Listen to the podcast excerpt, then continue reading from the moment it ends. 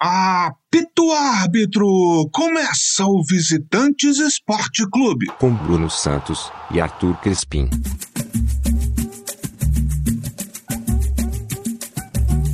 Dia, boa tarde, boa noite, bom momento, amigo, amiga, amiga e ouvinte. Estamos aqui com mais um episódio do podcast Visitantes, comigo, Bruno Santos, diretamente dos reformados estúdios Newton Santos, e ele, Arthur Crispim, diretamente dos estúdios Alex Scott. Bom dia, boa tarde, boa noite a todos, todas e todes. Alô, paixões! Alô, doçuras! Rapaz, eu não posso esquecer o meu bordão, senão o pessoal cobra. Fala, Brunão, beleza? Hoje o visitante está mais que demais. Nosso convidado vem em altíssima velocidade, passando a sétima marcha. Quem é ele, Brunão? Com certeza, ele que atua no universo dos esportes a motor desde 2010. Antes já fez um pouco de tudo na vida, mas jamais imaginou que poderia viver das corridas, de certa forma. E foi o que aconteceu no início da década passada, quando foi um dos selecionados do Grande Estagiário 4, processo seletivo do site Grande Prêmio. Formado desde 2013 pela Uniesp Hortolândia, começou no jornalismo com apenas seis meses de faculdade e nunca mais parou. Desde então, cobriu o GP Brasil de Fórmula 1 por sete vezes, trabalhou em loco na cobertura da Stock Car por três temporadas e esteve em outros grandes eventos do esporte a motor, mas um deles guarda na memória e no coração com enorme carinho as duas passagens pelo Rally dos Sertões, em 2010 e 2012. Amante do samba, fã de Cartola e João Nogueira, ele sonha com a segunda dose da vacina para voltar a fazer as coberturas em loco e, acima de tudo, se aglomerar nas rodas de samba do Brasil. Ele é Fernando Silva, seja muito bem-vindo. Salve, salve, Bruno, meu querido, sensacional estar tá aqui com vocês. Arthur Crispim, meu amigo, cara, muito legal ter esse encontro aqui com vocês aqui no Visitantes. É uma honra muito grande fazer parte de tudo isso e compartilhar conhecimento, experiência, vivências e estar tá aqui com vocês esse bate-papo que eu tenho certeza que já está sendo maravilhoso. Sensacional, Fernandão. A honra é toda nossa. Fico sempre feliz quando esses currículos maravilhosos os convidados vêm aqui. Parece um LinkedIn, precisa até de um intervalo comercial. Mas faltou um detalhe nesse currículo: grande fã e apreciador de Sampa Crew. Grande bando. Verdade, verdade. Muito bom, muito bom. É, é isso. É isso. E o tema de hoje, o que falaremos hoje, é dela, a modalidade que é a NASCAR que faz curva para a direita. O tema de hoje é Stock Car.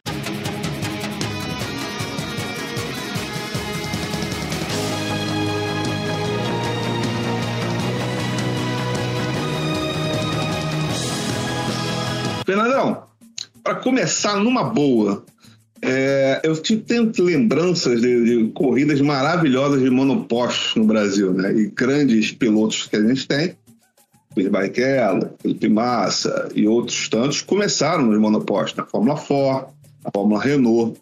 Hoje em dia não se vê categoria de monoposto em nível nacional. Para os nossos ouvintes entenderem, monoposto são os carros tipo Fórmula 1, os carros tipo Fórmula em geral. É, eu lembro que tem até a Fórmula V, um pouco há tempo atrás, São Paulo, não sei se está rolando agora, mas em nível nacional eu não lembro de, de, de algo que esteja rolando. É, os jovens já estão começando no turismo, já estão começando na Stock Car.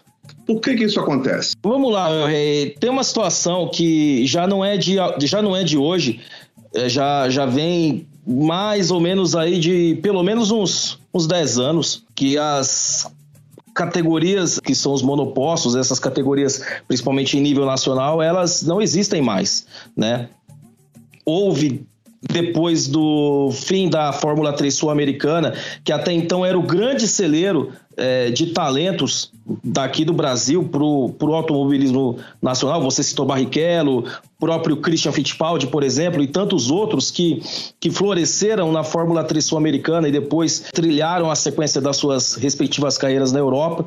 Mas desde 2012 para 2013 já não existe mais Fórmula 3 sul-americana. Houve depois uma tentativa de, de revigorar a, a Fórmula 3 no Brasil, revigorar as categorias de base no Brasil, as categorias escola de formação de pilotos aqui em monopostos. Então, houve a tentativa de, de colocar a Fórmula 3 Brasil, que na verdade ela foi uma realidade, principalmente entre 2014 e 2016, 2017. Mas o fato é que é uma, era, uma, era uma categoria em que apenas uma equipe é, se destacava, que era Cesário, e apenas um carro dentro de todo o grid que conseguia obter um destaque maior. Nessas, nesses dois primeiros anos da Fórmula 3 é, Brasil, quem teve esse maior destaque foi o Pedro Piquet, e aí depois é, outros pilotos assumiram os, o seu, seu carro e ganharam corridas, ganharam títulos, como foi Matheus Iório, Guilherme Samaia, por exemplo.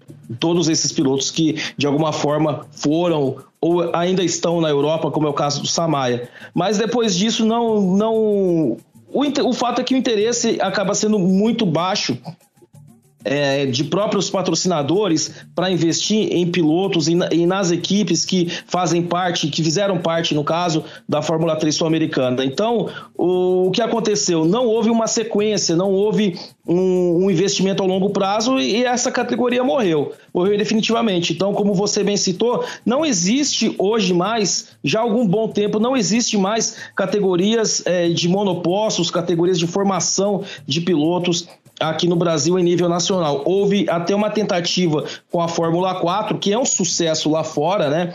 Você vê que países como a França tem a sua Fórmula 4, a Alemanha, a Itália, Estados Unidos, Japão, por exemplo, Emirados Árabes tem a sua Fórmula 4, que é considerado o primeiro degrau da escadinha é, rumo à Fórmula 1, esse primeiro, primeiro degrau depois do kart, e aqui não, não tem esse intervalo.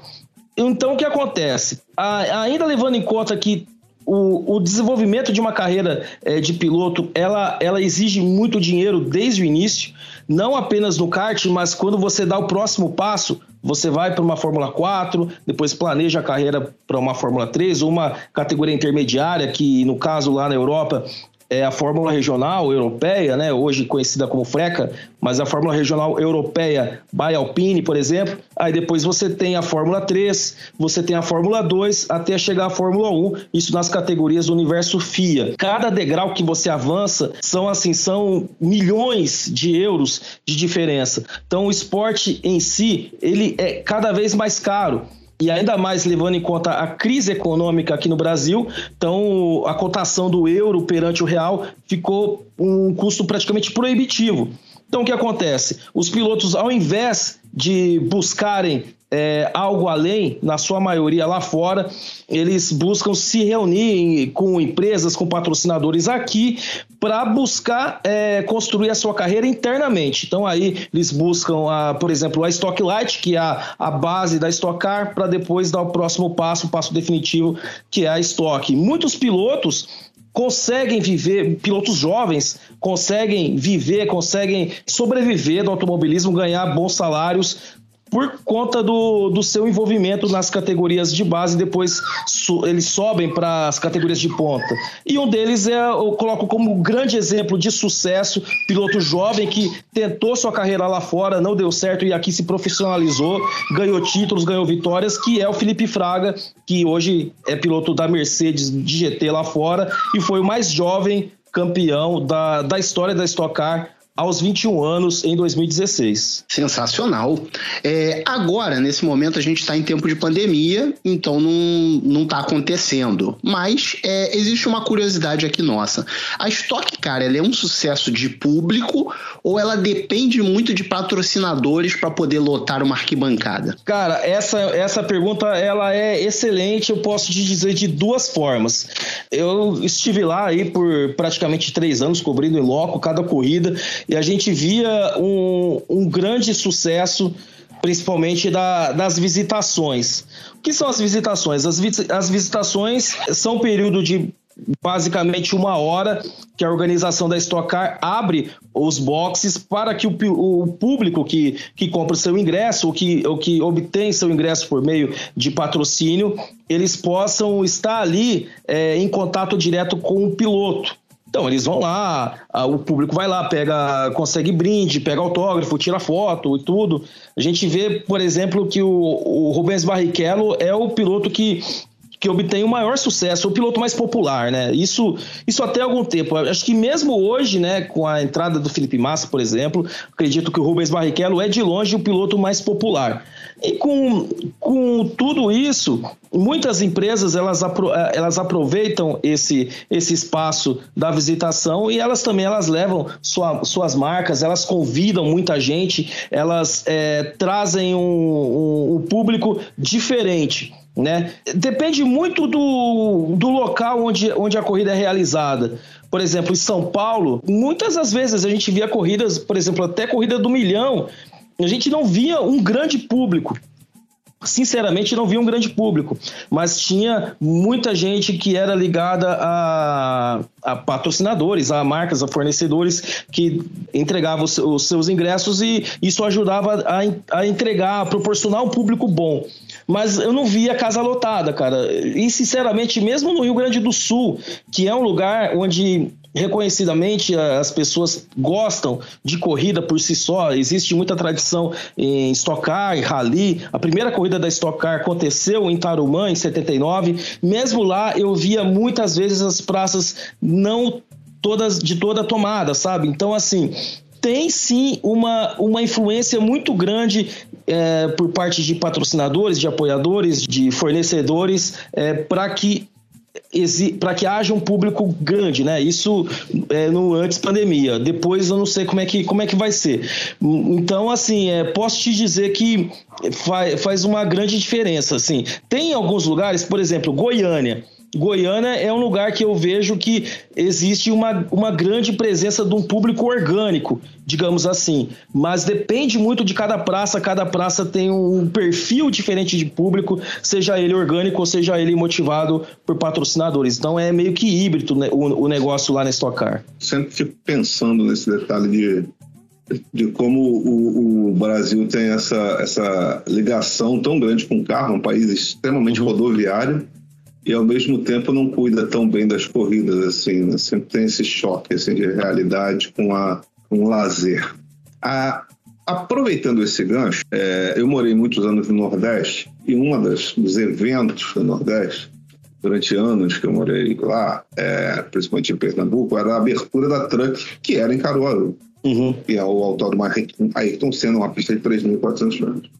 A Truck também, durante algum tempo, isso eu estou falando na época do Aurélio Félix, uhum. antes da morte do Aurélio Félix, que foi o grande boom da Truck. Ela também promoveu corridas em Eusébio, que é um autódromo até menor. Acho que Eusébio não dá nem 2 mil metros de, de extensão. Mas aí, a gente conversando sobre essa questão do público orgânico, essa variação de patrocinadores, como chama, o Nordeste é um mercado muito grande, muito pujante o norte também. O norte tem essa dificuldade de ser uma parte também muito pluvial, uhum. mas norte e nordeste não tem corrida de Stock Car. Né? O nordeste até teve uma na, na Bahia, alguns anos, mas usualmente não tem. Então, por que, que a Stock fica limitada normalmente ao sul, sudeste, centro-oeste? E por que esses autódromos é, de Caruaru e Eusébio, que são autódromos estabelecidos, eles não são aproveitados, Fernando? Tem, uma, tem um grande problema, né? O grande problema, eu acho que no sentido até de é, popularizar mais a Stock Car, passa por isso, na minha opinião, Arthur porque a última corrida que a Stock Car fez no Nordeste foi em 2014 em Salvador, uma corrida que inclusive foi no circuito de rua. Desde então, toda a categoria está estabelecida no, no centro-sul, digamos assim, de, de Goiânia para baixo, nem Brasília, porque Brasília eles têm a intenção de de realizar a última etapa do campeonato desse ano lá em Brasília. É um circuito que por muito tempo ficou, ficou abandonado, né? Depois de uma reforma que foi incompleta e aí ele, ele ficou parado por lá mas é algo que chama atenção e le levanta uma outra questão que diz respeito à falta de autódromos no Brasil, falta de autódromos com uma considerável estrutura. É, eu, fiz, eu fiz esse questionamento já há algum tempo ele, inclusive, hoje nem tá mais na Stock Car, mas na época ele era o, o chefão, que era o Rodrigo Matias. Eu perguntei para ele: a, a Stock precisa estar no Nordeste. Quais são os planos para levar a Stock Car para o Nordeste? Ele falou justamente sobre, sobre a falta de estrutura para que autódromos de lá do Nordeste pudessem receber, não a, não a categoria em si, mas pudessem entregar em termos de estrutura, em termos de segurança, é, alguma condição além para que os carros da Stock Car pudessem correr lá, para que ou, seja fosse possível obter a homologação por parte da CBA, que é a Confederação Brasileira de Automobilismo, para que esses circuitos eles sejam liberados para corridas é, de uma categoria como a Stock Car. Eu acredito que existe exista um nível de homologação que é diferente da Stock Car, por exemplo, em relação a, a, a, truque, que aí são situações diferentes, são demandas diferentes, embora esse, é, a, a, velocidade é sempre alta, é sempre bastante... É, é, um, é, um, grande ponto que faz com que um circuito ele tenha de se adaptar para receber e, as categorias e de, de uma forma segura. Eu vou te dar um exemplo. Tarumã que eu citei há pouco, que foi o, o circuito que recebeu a Stock Car pela primeira vez em 79, hoje, hoje não, já há algum bom tempo também é, não recebe as corridas da Stock Car porque não obteve essa homologação, não foi aprovado pra, pela CBA para receber as corridas da Stock por conta da falta de segurança e porque não há é, orçamento capaz de, de, de, que seja realizada uma reforma no circuito a ponto de fazer as, as adequações necessárias para que o circuito, o autódromo, ele consiga obter essa homologação. E também o mesmo cenário a gente acaba vendo no Nordeste. Você citou Eusébio no Ceará, é, Caruaru mesmo, em Pernambuco. São circuitos que, no entendimento e na avaliação do corpo técnico da CBA, não reúnem é, segurança suficiente para, na configuração atual da Stock Car, receber a categoria mas eu, eu, eu, eu acho que é muito, muito ruim, até a questão a parte de circuitos, é muito ruim que a Stock Car não corra no, no Nordeste, é muito ruim que a Stock Car não corra é, em Manaus, em Belém, por exemplo, porque certamente haveria um público muito grande e, e, certamente há uma demanda, há uma, uma vontade de consumir o esporte a motor muito grande também nesse, nessas localidades e que por muitas vezes ou quase sempre ela é esquecida ou ela é jogada a um segundo plano, só trazendo o, a competição toda para esse, esse centro-sul do Brasil. Então acaba meio que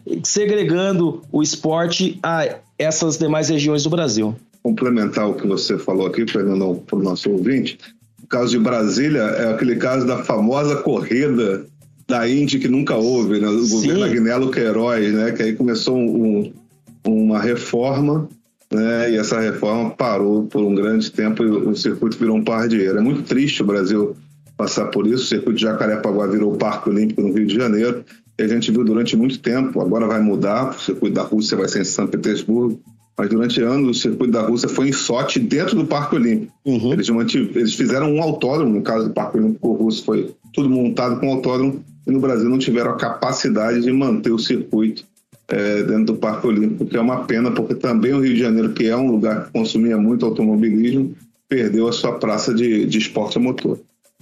É, cara, eu, eu moro muito perto do Parque Olímpico, aqui no Rio. E eu vi uma vez, pela primeira vez na minha vida, é, um engarrafamento só de motos.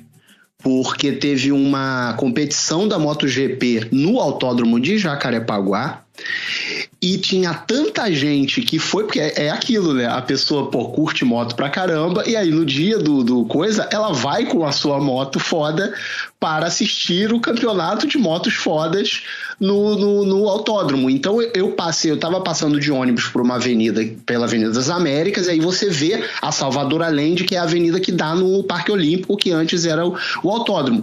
Tipo assim, tinha tanta moto, mas tanta moto que o trânsito não andava. Os caras não andavam de tanta moto que tinha na rua. E os caras só de motão e tal, não sei o que lá. Então, é o que o Arthur falou. Público tem, tanto para moto quanto para carro, porque se tiver a corrida de carro, vai ter uma galera, é, independente se for de fórmula, ou se não, é, vai ter uma galera. Mas aí eles acabaram com o autódromo que a gente tinha, cismaram que iam fazer o autódromo em um outro lugar, que é na caixa prego, é fora de mão, é, é num lugar que é reserva ambiental, aí querem acabar com todas as licenças ambientais para simplesmente meter um monte de concreto em cima. Assim, complicadíssimo esse negócio. Mas já que estamos falando de autódromos, continuemos falando de autódromo e talvez você até tenha dado uma parte da resposta na pergunta anterior.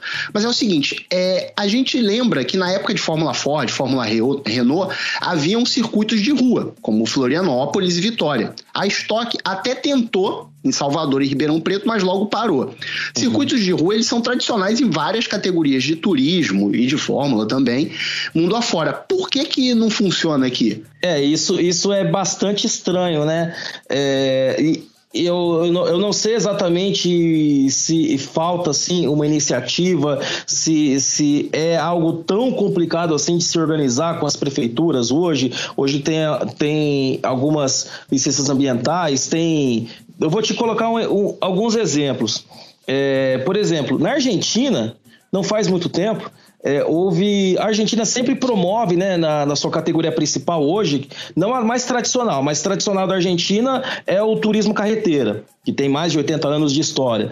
Mas a mais, é, mais importante hoje, a mais, a mais pronta, assim, em termos, a mais midiática, é o Super TC 2000 ano após ano, eu não sei agora em razão da pandemia, mas em vários anos eles promoviam a, o que eles chamam de calerreira, né, corrida de rua, e teve um ano que foi em Buenos Aires e essa corrida reuniu de público no entorno do, desse circuito de rua mais de um milhão de pessoas.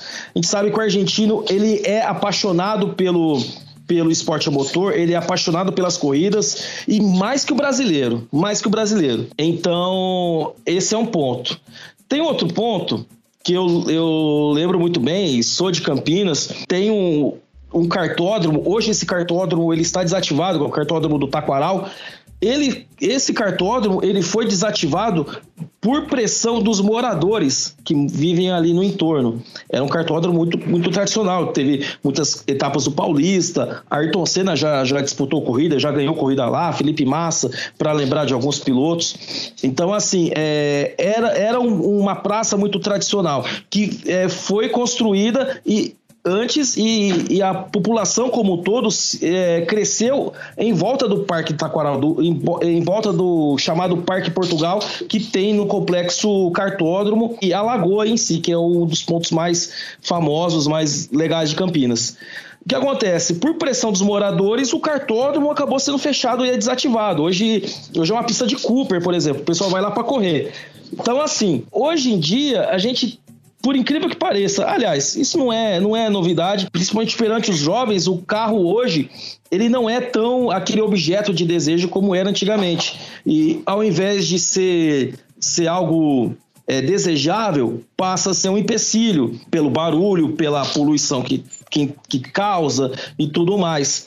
Então, eu poderia elencar aqui que talvez seja esse um dos fatores para que hoje em dia não haja esse interesse por parte das prefeituras de trazer uma, uma categoria como a Stock Car para uma corrida no circuito de rua, além da, das licenças, além do, do trabalho que se tem de fechar uma determinada área para promover uma corrida, é, é muito complicado também por esse aspecto. Então eu, eu tenho sinceras dúvidas se há de fato o interesse do poder público em promover uma, uma corrida desse porte, que, que, porque traz um. Talvez acho que tal, talvez traga mais complicações do que benefícios. Então, por isso é que eu não acredito que haja tanto essa iniciativa. Ribeirão Preto.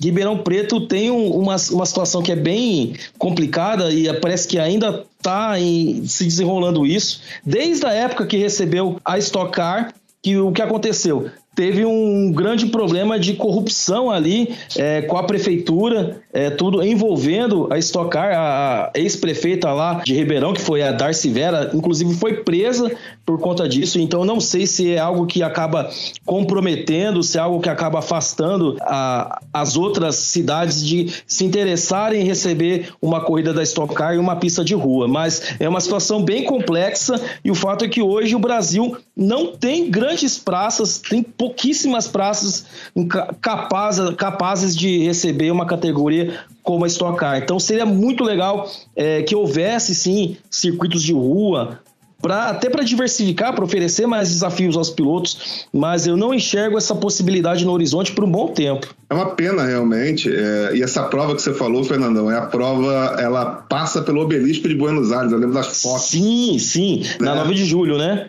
Exato. Eu fico pensando, por exemplo, no Rio de Janeiro, dá para fazer uma corrida no aterro do Flamengo, com aquelas pistas largas, Stock Car poderia correr ali tranquilamente. Inclusive, Inclusive, sobre, sobre essa, essa pista do, do aterro do Flamengo, ela, algum, há um bom tempo, ela é meio que uma lenda urbana, né, no universo do esporte motor, porque muito se falou de uma eventual pista ali, mas como palco da Fórmula E. A Fórmula E ela tem como base sempre pistas de rua por conta do conceito de promover a, eh, a indústria elétrica do, automo, do, do, automobilismo, né? A indústria automobilística elétrica. Então todo todo o trabalho, toda a categoria salvo exceções, como aconteceu nesse ano por conta da pandemia, que a, que a Fórmula E correu no autódromo, como foi o caso de Valência, como correu em alguns anos no autódromo Hermanos Rodrigues, mas a base da Fórmula E são os circuitos de rua. E muito se falou por algum tempo de, de que a etapa brasileira fosse ali na, na pista no, no aterro do Flamengo, mas o fato é que nunca jamais aconteceu e eu nem sei se vai acontecer. Tem um, não sei, não sei se é verdade, sempre que esse tema vem à tona, é dito que aquela área é tombada, que não pode ter corrida, não pode ter é, eventos assim que possam provocar é, ruído do motor. Então, no, de fato, é, esse cenário nunca aconteceu. Mas sempre que é levantada essa possibilidade, falam sobre isso. Teve alguns eventos é, de exibição até com Fórmula 1, como aconteceu com o Felipe Massa, por exemplo, um tempo, mas nada assim tão além em termos de uma corrida de carros ali. E mesmo no caso da Fórmula E, que não tem ronco do motor, né? Porque são, são baterias elétricas e tudo, ah, não há, pelo que eu saiba, ainda uma, algo real que, que seja possível a realização de uma corrida lá no aterro do Flamengo. Mas seria como paisagem, né, como, como ambiente como todo, seria sensacional. O Rio é lindo, aquela área, como o Rio como todo é maravilhoso, mas sinceramente eu não sei se aconteceria em razão dessas limitações todas. Engraçado, porque, como você falou, já, teve, já tiveram eventos é, é, de exibição lá com Fórmula 1 uhum. é, e já teve eventos tipo com carros particulares. As pessoas levavam as suas Ferraris para dar a volta pelo aterro e tal. E aí eu lembro que teve um cara que simplesmente perdeu o controle de sua linda Ferrari e bateu em um dos dos, dos negócios que tava para separar a pista lá da galera e tal. Não machucou ninguém, não se machucou, mas foi engraçado ver uma pessoa que tem milhões de reais para pagar num carro e não sabe dirigir, bicho. Bando de burguês, safado! É, e eu passei por lá é, por esses dias, tive que fazer uma visita numa empresa lá perto e acabaram de recapear o aterro do Flamengo. Então o asfalto está lindo e maravilhoso. Seria maravilhoso. Eu, eu continuo acreditando nessa lenda urbana Assim como outras, tipo a lenda do a loura do banheiro e, e coisas afins. Bom, voltando. Fernandão, você tocou no assunto da Argentina e da corrida, e principalmente na Super TC 2000, muitas marcas se associam ao automobilismo argentino. A gente não vai entrar nem aqui na conversa dos autódromos da Argentina, a quantidade que tem, porque senão a gente fazer três programas. Mas em relação ao Super TC 2000, ela é muito similar à Stock Car, porque também usa o chassi tubular, que é aquele uhum. chassi polha. Mas mesmo com essas características mais igualitárias, muitas marcas se associam. Aqui a gente teve até uma explosão na Stock Car. Houve algum momento que quatro marcas correram ao mesmo tempo. Mas uhum. isso não ocorre mais. Hoje a gente tem duas marcas. Por que, que aqui não tem essa associação de, de, de montadoras? E aí a gente volta ao ponto que falamos antes do país ser tão rodoviário, e ser tão impulsionado por venda de veículos, mas por que, que essas montadoras não se engajam? Eu tenho uma teoria que, que é o seguinte, Arthur. Principalmente não, não houve, né, até então, interesse da, das montadoras em fazer parte da Stock Car. Eu lembro de uma vez que eu fiz uma entrevista com o Cacá Bueno, acho que foi com o Cacá Bueno, que ele falou, na época ele corria com, com a Red Bull. Mentira, mentira, mentira. Não foi o Cacá Bueno, não. Foi, acho que foi o Felipe Fraga que, que ele correu com. Cara, não vou lembrar agora. Mas foi um piloto que ele foi campeão com a Peugeot se não me engano, na, na época, algum, algum tempo, em, até 2015 e tudo, é, a Stock Car era é, Chevrolet e Peugeot, mas era só bolha, não era, não eram carros literalmente feitos pelas montadoras. Eram as bolhas que aí traziam a aparência de, um, de uma montadora ou de outra. E ele falou, cara, eu ganhei o carro com a Peugeot, mas eu não vi nenhum anúncio, eu não vi nenhuma promoção por parte da Peugeot é, para destacar o que a gente fez, o que a gente ganhou e tal. Então, assim, não, não houve, naquela situação, não houve interesse em explorar a Stock Car, explorar o feito da Stock Car. O, a, existia simplesmente a marca lá, a Peugeot colocava a marca lá, mas só. Não, não, não havia nada além disso. A Chevrolet é a marca que faz parte da Stock Car desde do início, desde 79, com o, os Opalas, né? Daí houve sim uma abertura da Stock Car até então, é, principalmente na década de 2000, se não me engano, em que além da, da Chevrolet fizeram parte Peugeot, Mitsubishi e Volkswagen. Depois ficaram só Chevrolet e Peugeot. A Chevrolet sempre permaneceu. Peugeot saiu. Eu lembro que houve até uma, uma ameaça de saída da Chevrolet, da Stock Car, o que seria catastrófico, né? Porque a Chevrolet é sinônimo da Stock Car. Por que a Chevrolet quis sair? Porque não havia concorrência. E o interessante para uma marca é haver concorrência, é que, que exista uma, uma disputa, como por exemplo na Argentina. Na Argentina tem, no turismo carreteira, tem disputa é, de Ford com com Chevrolet, com Torino, por exemplo, e a, as torcidas, inclusive lá, elas levam a bandeira das montadoras. É algo que a gente jamais pode imaginar aqui. É uma outra cultura. Mas o fato é que a Chevrolet bateu o pé e ela praticamente exigiu que a Stock Car atraísse outras montadoras para fazer parte do grid. E aí foram iniciadas as conversas e a Toyota, aí a gente vai voltar a falar da Argentina de novo, porque a Toyota Argentina é, se interessou em fazer parte do, do mundo Stock Car então, a partir do ano passado, quando é, foi foi entregue, passou a, a, a, ser disputada a estocar na, sob a égide de uma nova geração de carros, foi que a Toyota entrou é, com o projeto todo sendo capitaneado pela Argentina, pelo presidente da Toyota Latinoamérica, que é o Daniel Herrero. E aí ele, inclusive, trouxe um piloto da Argentina para disputar o campeonato full time pela, pela Toyota, que é o Matias Rossi, que é um dos grandes pilotos argentinos, como uma forma de estimular o, o avanço da Toyota aqui e disputar de igual para igual com a Chevrolet. Tanto que hoje é, eles fazem até comercial é, mencionando a Stock Car. É, tem um modelo especial da, da Corolla, que é o Gazoo Racing, que tem a sua inspiração nos carros da Toyota, na Stock Car. Tem o Barrichello como o Rubens Barrichello, né? Como o grande garoto propaganda aqui no Brasil, para tentar explorar esse lado por parte da Toyota. Então, assim, é algo diferente do que a gente via antes. É, eu não sei como é que vai ser, porque no futuro, porque vai depender muito da chegada de outras montadoras para que haja uma competição, mas talvez a gente esteja vendo uma mudança de paradigma aí. Mas até então não havia, a meu ver, um grande interesse em explorar por parte das montadoras aqui do Brasil, em não haver esse interesse de explorar por completo, por completo a Stock Car. É por isso que, na minha visão, não, não existiram tantas marcas assim para rivalizar com a Chevrolet, por exemplo. Interessante isso, porque deve ser uma das únicas, das poucas coisas no mundo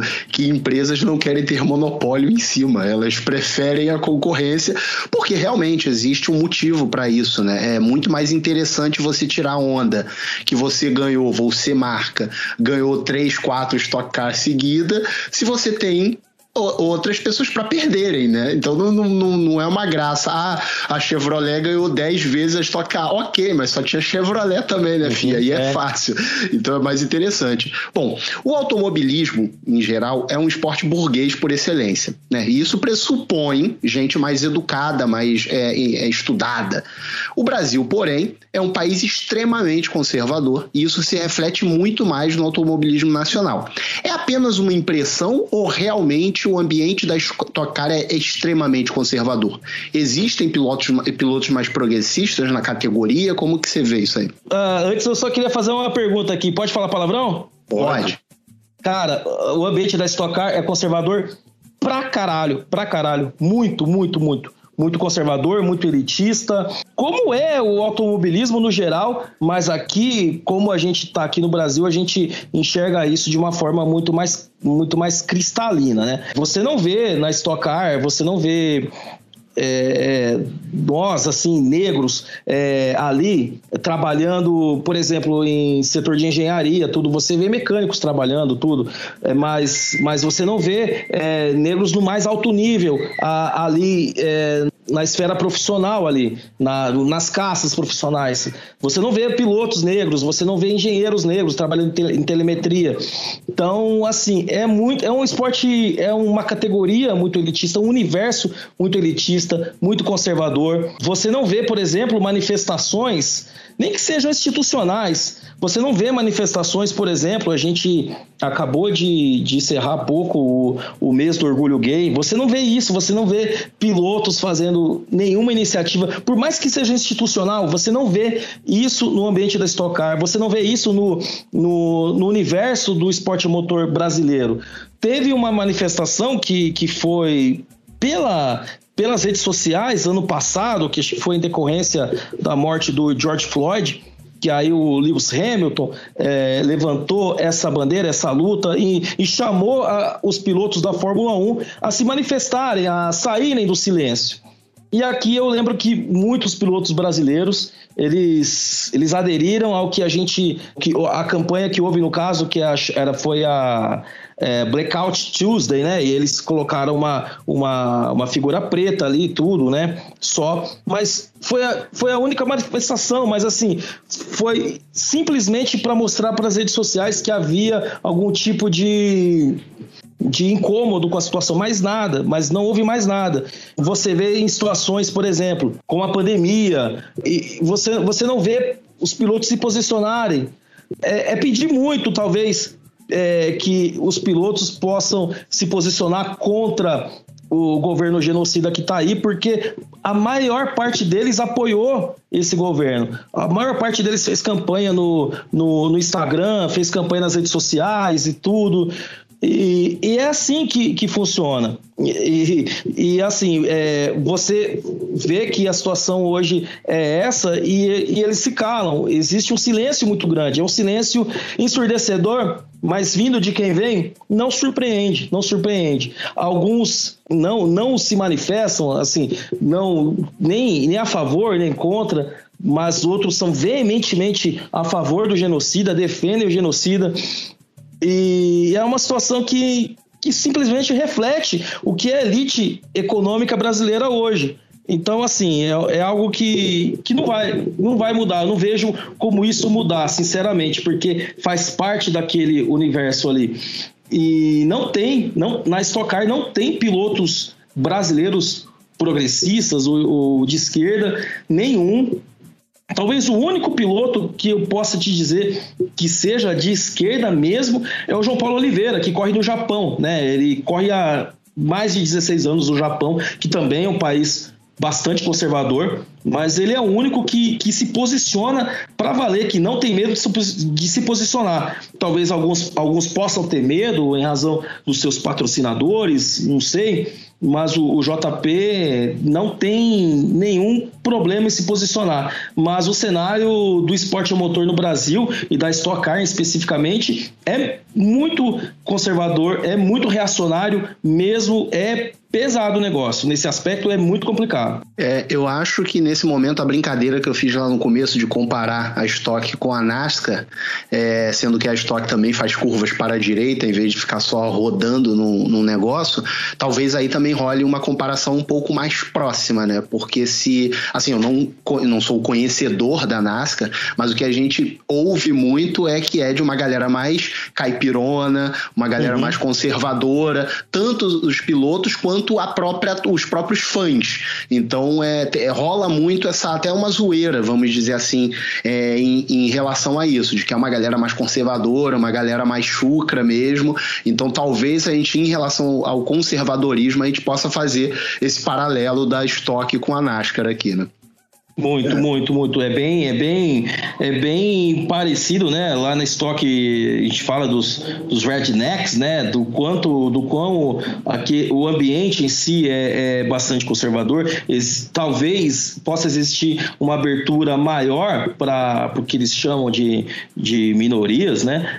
Por, em razão da própria cultura deles de ter uma abertura maior mesmo. Mas aqui, aqui é, é praticamente impossível, cara. Esses dias, curiosamente curiosamente, eu fiz uma. Procurei fazer uma pesquisa, né?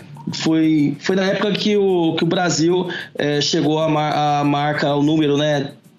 Tá, trágico, o número de 500, 500 mil vidas, vidas perdidas em razão da Covid.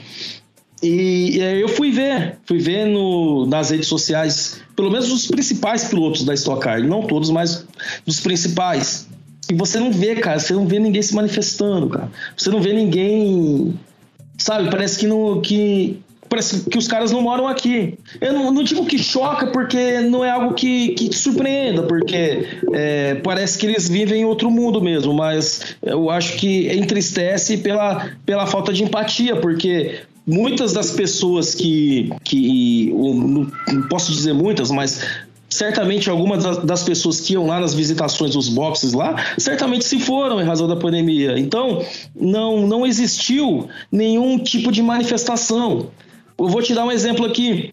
É, esses dias eu assisti uma, um, foi um programa do, do Rubens Barrichello com o Reginaldo Leme, é, e o Rubens Barrichello estava falando do, do, da época que ele foi para Imola, né? Que o filho dele foi correr na Fórmula Regional. E aí o Barrichello encontrou com o Lewis Hamilton.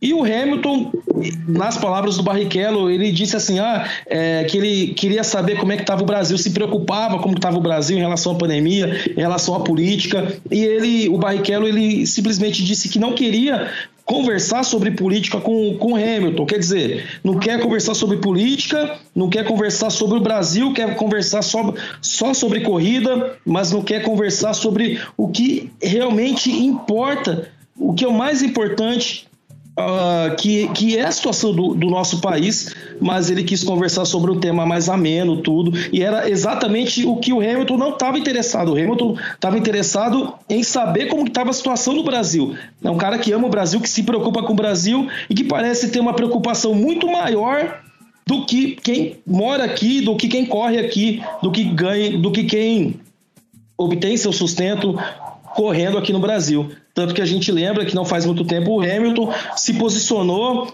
postou lá no, no seu, no seu Instagram ali tudo, é, apoiando os protestos contra o genocida.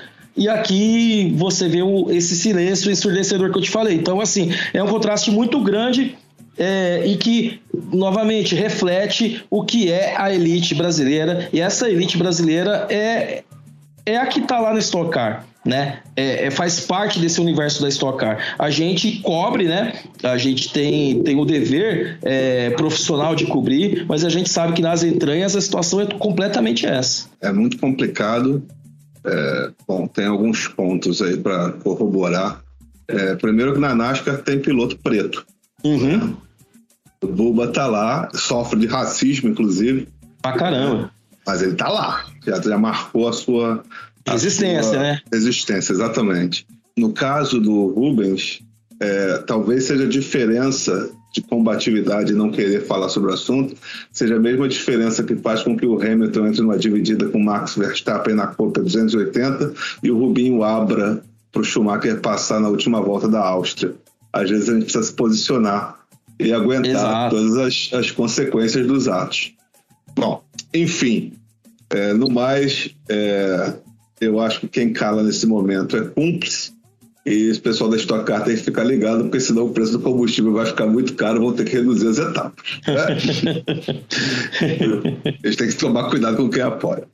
Fernandão, para finalizar do alto astral agora, utilizando sua experiência e sua paixão pelas pistas, na sua opinião, baseado no IFS, Instituto Fernando Silva, os cinco melhores pilotos de estoque que você viu correr? Cara, eu peguei muito pouco do Ingo, é, mas eu acompanhei bastante desde a época que eu não cobria, né? A Stock Car e maior de todos, né? 12 vezes campeão. O Ingo coloco na, na lista como, como o maior deles. Depois o Kaká, Kaká Bueno, baita piloto. Hoje tá numa fase mais descendente, né? Mas eu, eu assisti o Kaká no auge, ganhando título, ganhando corrida, baita piloto, baita piloto mesmo, um, baita piloto assim para se entrevistar, sempre dá entrevistas boas também, sempre rende bastante, Cacá Bueno, então, como número dois dessa lista. É, o Daniel Serra, principalmente depois que ele saiu da Red Bull, é, ele cresceu muito e se estabeleceu hoje, eu posso te dizer, hoje como, como o principal piloto é, em atividade no Brasil hoje, né, o Daniel Serra que faz um trabalho excepcional na Stock também, lá no EC também, mas na Stock também eh, se estabeleceu como tricampeão e um dos grandes pilotos da sua geração. O Felipe Fraga, eu gosto muito do Felipe Fraga, eu, eu destaco o Fraga pela sua precocidade, é, estreou na Stock Car ganhando corrida com 18 anos, nem carteira de motorista ainda tinha, é, depois ele conseguiu é, crescer dentro da, do turismo, né? Ele que vinha do monoposto, tudo cresceu dentro do turismo.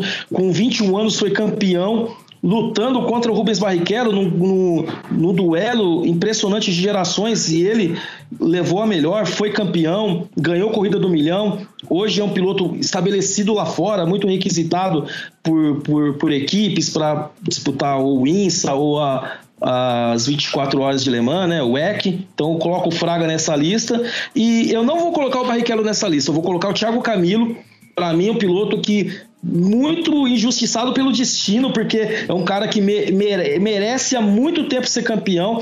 É o piloto que mais ganhou corridas sem ter sido campeão. É, entre aspas, bateu na trave algumas vezes e faz por merecer muito ser campeão pelo que ele pelo trabalho que ele faz pelo grande piloto que é falta só o título mas de restante ele tem tudo é um piloto assim excepcional só falta esse próximo passo para ele de fato se consolidar, mas na minha lista dos caras que eu já vi correr na Stock Car, ele tá no meu top 5. Kaká Bueno, que é o Valentino Rossi da Stock Car, né? Que teve um grande momento, teve o seu ápice em que ganhava tudo, ninguém chegava perto, e agora tá ali correndo para se divertir. Quer dizer, é. obviamente ele quer continuar ganhando, ninguém corre só para se divertir, mas assim, já ganhou tanto, acho que dá para segurar a onda aí faz, faz como o Valentino Rossi, é o Doctor. Cara, eu lembro do Cacá Bueno, na época que eles corriam de ômega. E aí a Sim. Stock Light corria junto com a Stock Car. E o Cacá Bueno ganhou uma corrida de Stock Car com o Stock Light. O carro da Brahma, se eu não me engano, era o carro número zero, sei lá. Número zero. Cara, é, não, o cara era monstro, o cara era monstro. É bem isso. Acho que hoje, é, hoje ele assim, ele ainda consegue ser competitivo, mas tem uma geração que é vem muito forte aí, né? Tem uma geração aí que tá, que tá brilhando, mas ah, enquanto, enquanto ele conseguir ser competitivo, enquanto ele conseguir se divertir é, na pista, ele vai continuar aí por mais algum tempo, mas certamente aí tá na, tá na lista desses grandes pilotos aí dessa geração de toda a Stock Car como um todo. É, eu coloquei nessa lista os que eu vi. Eu não vi, por exemplo, Chico Serra, Paulão Gomes tal, os dinossauros, né, como, como são, são conhecidos, porque já, já são de uma outra geração.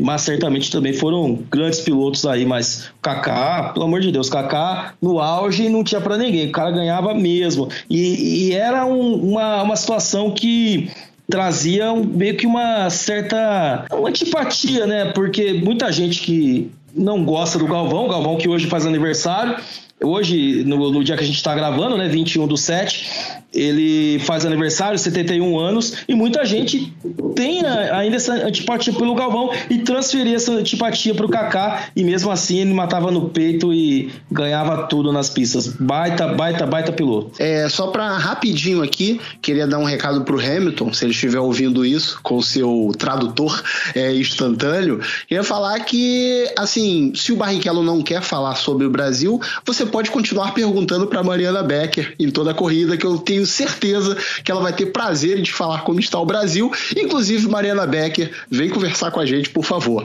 E aí, eu queria agradecer a você, Fernandão, por ter aceitado esse convite nosso, por ter vindo conversar. Adorei o papo. É, toda, todo, assim, é, o, o Arthur é o cara que ele tá de cabeça dentro do esporte, ele acompanha tudo, ele vê tudo. Eu sou meio relapso, eu gosto, eu dou uma acompanhada aqui e outra ali, mas eu não conheço de muita coisa.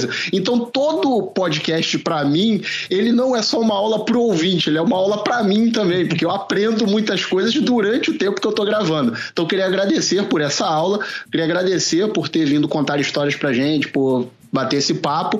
E você pode dizer onde é que você está, por onde você anda, como as pessoas te encontram. Muito obrigado aí por ter participado com a gente. Que isso, meu bom. Eu que agradeço pelo convite novamente. Me sinto muito honrado por estar aqui com, com você, Bruno, com você, Arthur. Pô, vocês são sensacionais. E quando o Arthur me, me, me convidou, eu fiquei muito feliz mesmo com o convite. Eu não pude aceitar de bate-pronto que eu tava, eu tava em processo de mudança, eu aqui com, com minha mulher, e, e, mudança é aquela situação meio complicada, né? Até desenrolar tudo, tirar tudo da caixa, resolver e tal. Mas agora sim a gente está plenamente em casa, plenamente estabelecido. Então é muito bom estar aqui com vocês. É, quem, quem aqui escuta aqui o nosso bate-papo, quiser é, procurar aqui ah, o nosso trabalho, tudo, eu estou sempre no Grande Prêmio, sempre ou fazendo vídeo, participando do, do briefing antes da corrida, é, no canal do GP no YouTube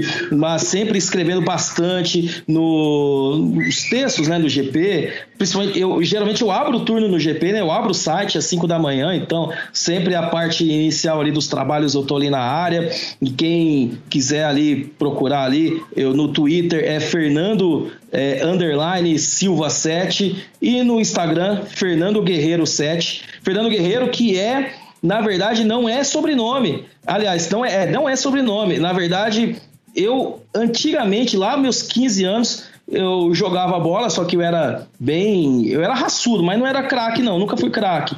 Mas aí tinha, tinha o Charles Guerreiro do Flamengo, que tava bombando na época lá, e aí ficou Fernando Guerreiro, Fernando Guerreiro, e ficou Fernando Guerreiro, e aí meio que eternizou isso aí. Mas é, pode procurar lá Fernando Guerreiro 7 no Instagram ou aqui no Twitter, é onde vocês estiverem aí procurando por mim aí, Fernando Underline 7, Fernando Underline Silva 7. E aí, tamo junto, mas tamo junto sempre. Que vocês precisarem, chama o pai que a gente está aqui à disposição para o que for. Eu tô com vocês sempre acompanhando e curto demais o trabalho de vocês, de verdade. Maravilha, meu irmão. Obrigado por, pela sua presença. A gente é abusado mesmo. Quando a gente precisar, a gente vai chamar. Tamo é. junto. E você ainda traz a gente com essa bela lembrança de Charles Guerreiro. Charles Guerreiro que fez um cruzamento de letra em Wembley jogando pela seleção brasileira. Nossa Senhora. É. Jogador muito raçudo, demorou 500 jogos para marcar um gol com a camisa do Flamengo. Faz três. É isso aí, Brunão. Chegamos ao fim. E agora? Exatamente. Agora é aquele momento que você solta a sua voz. Deixa comigo. Chama a vinheta.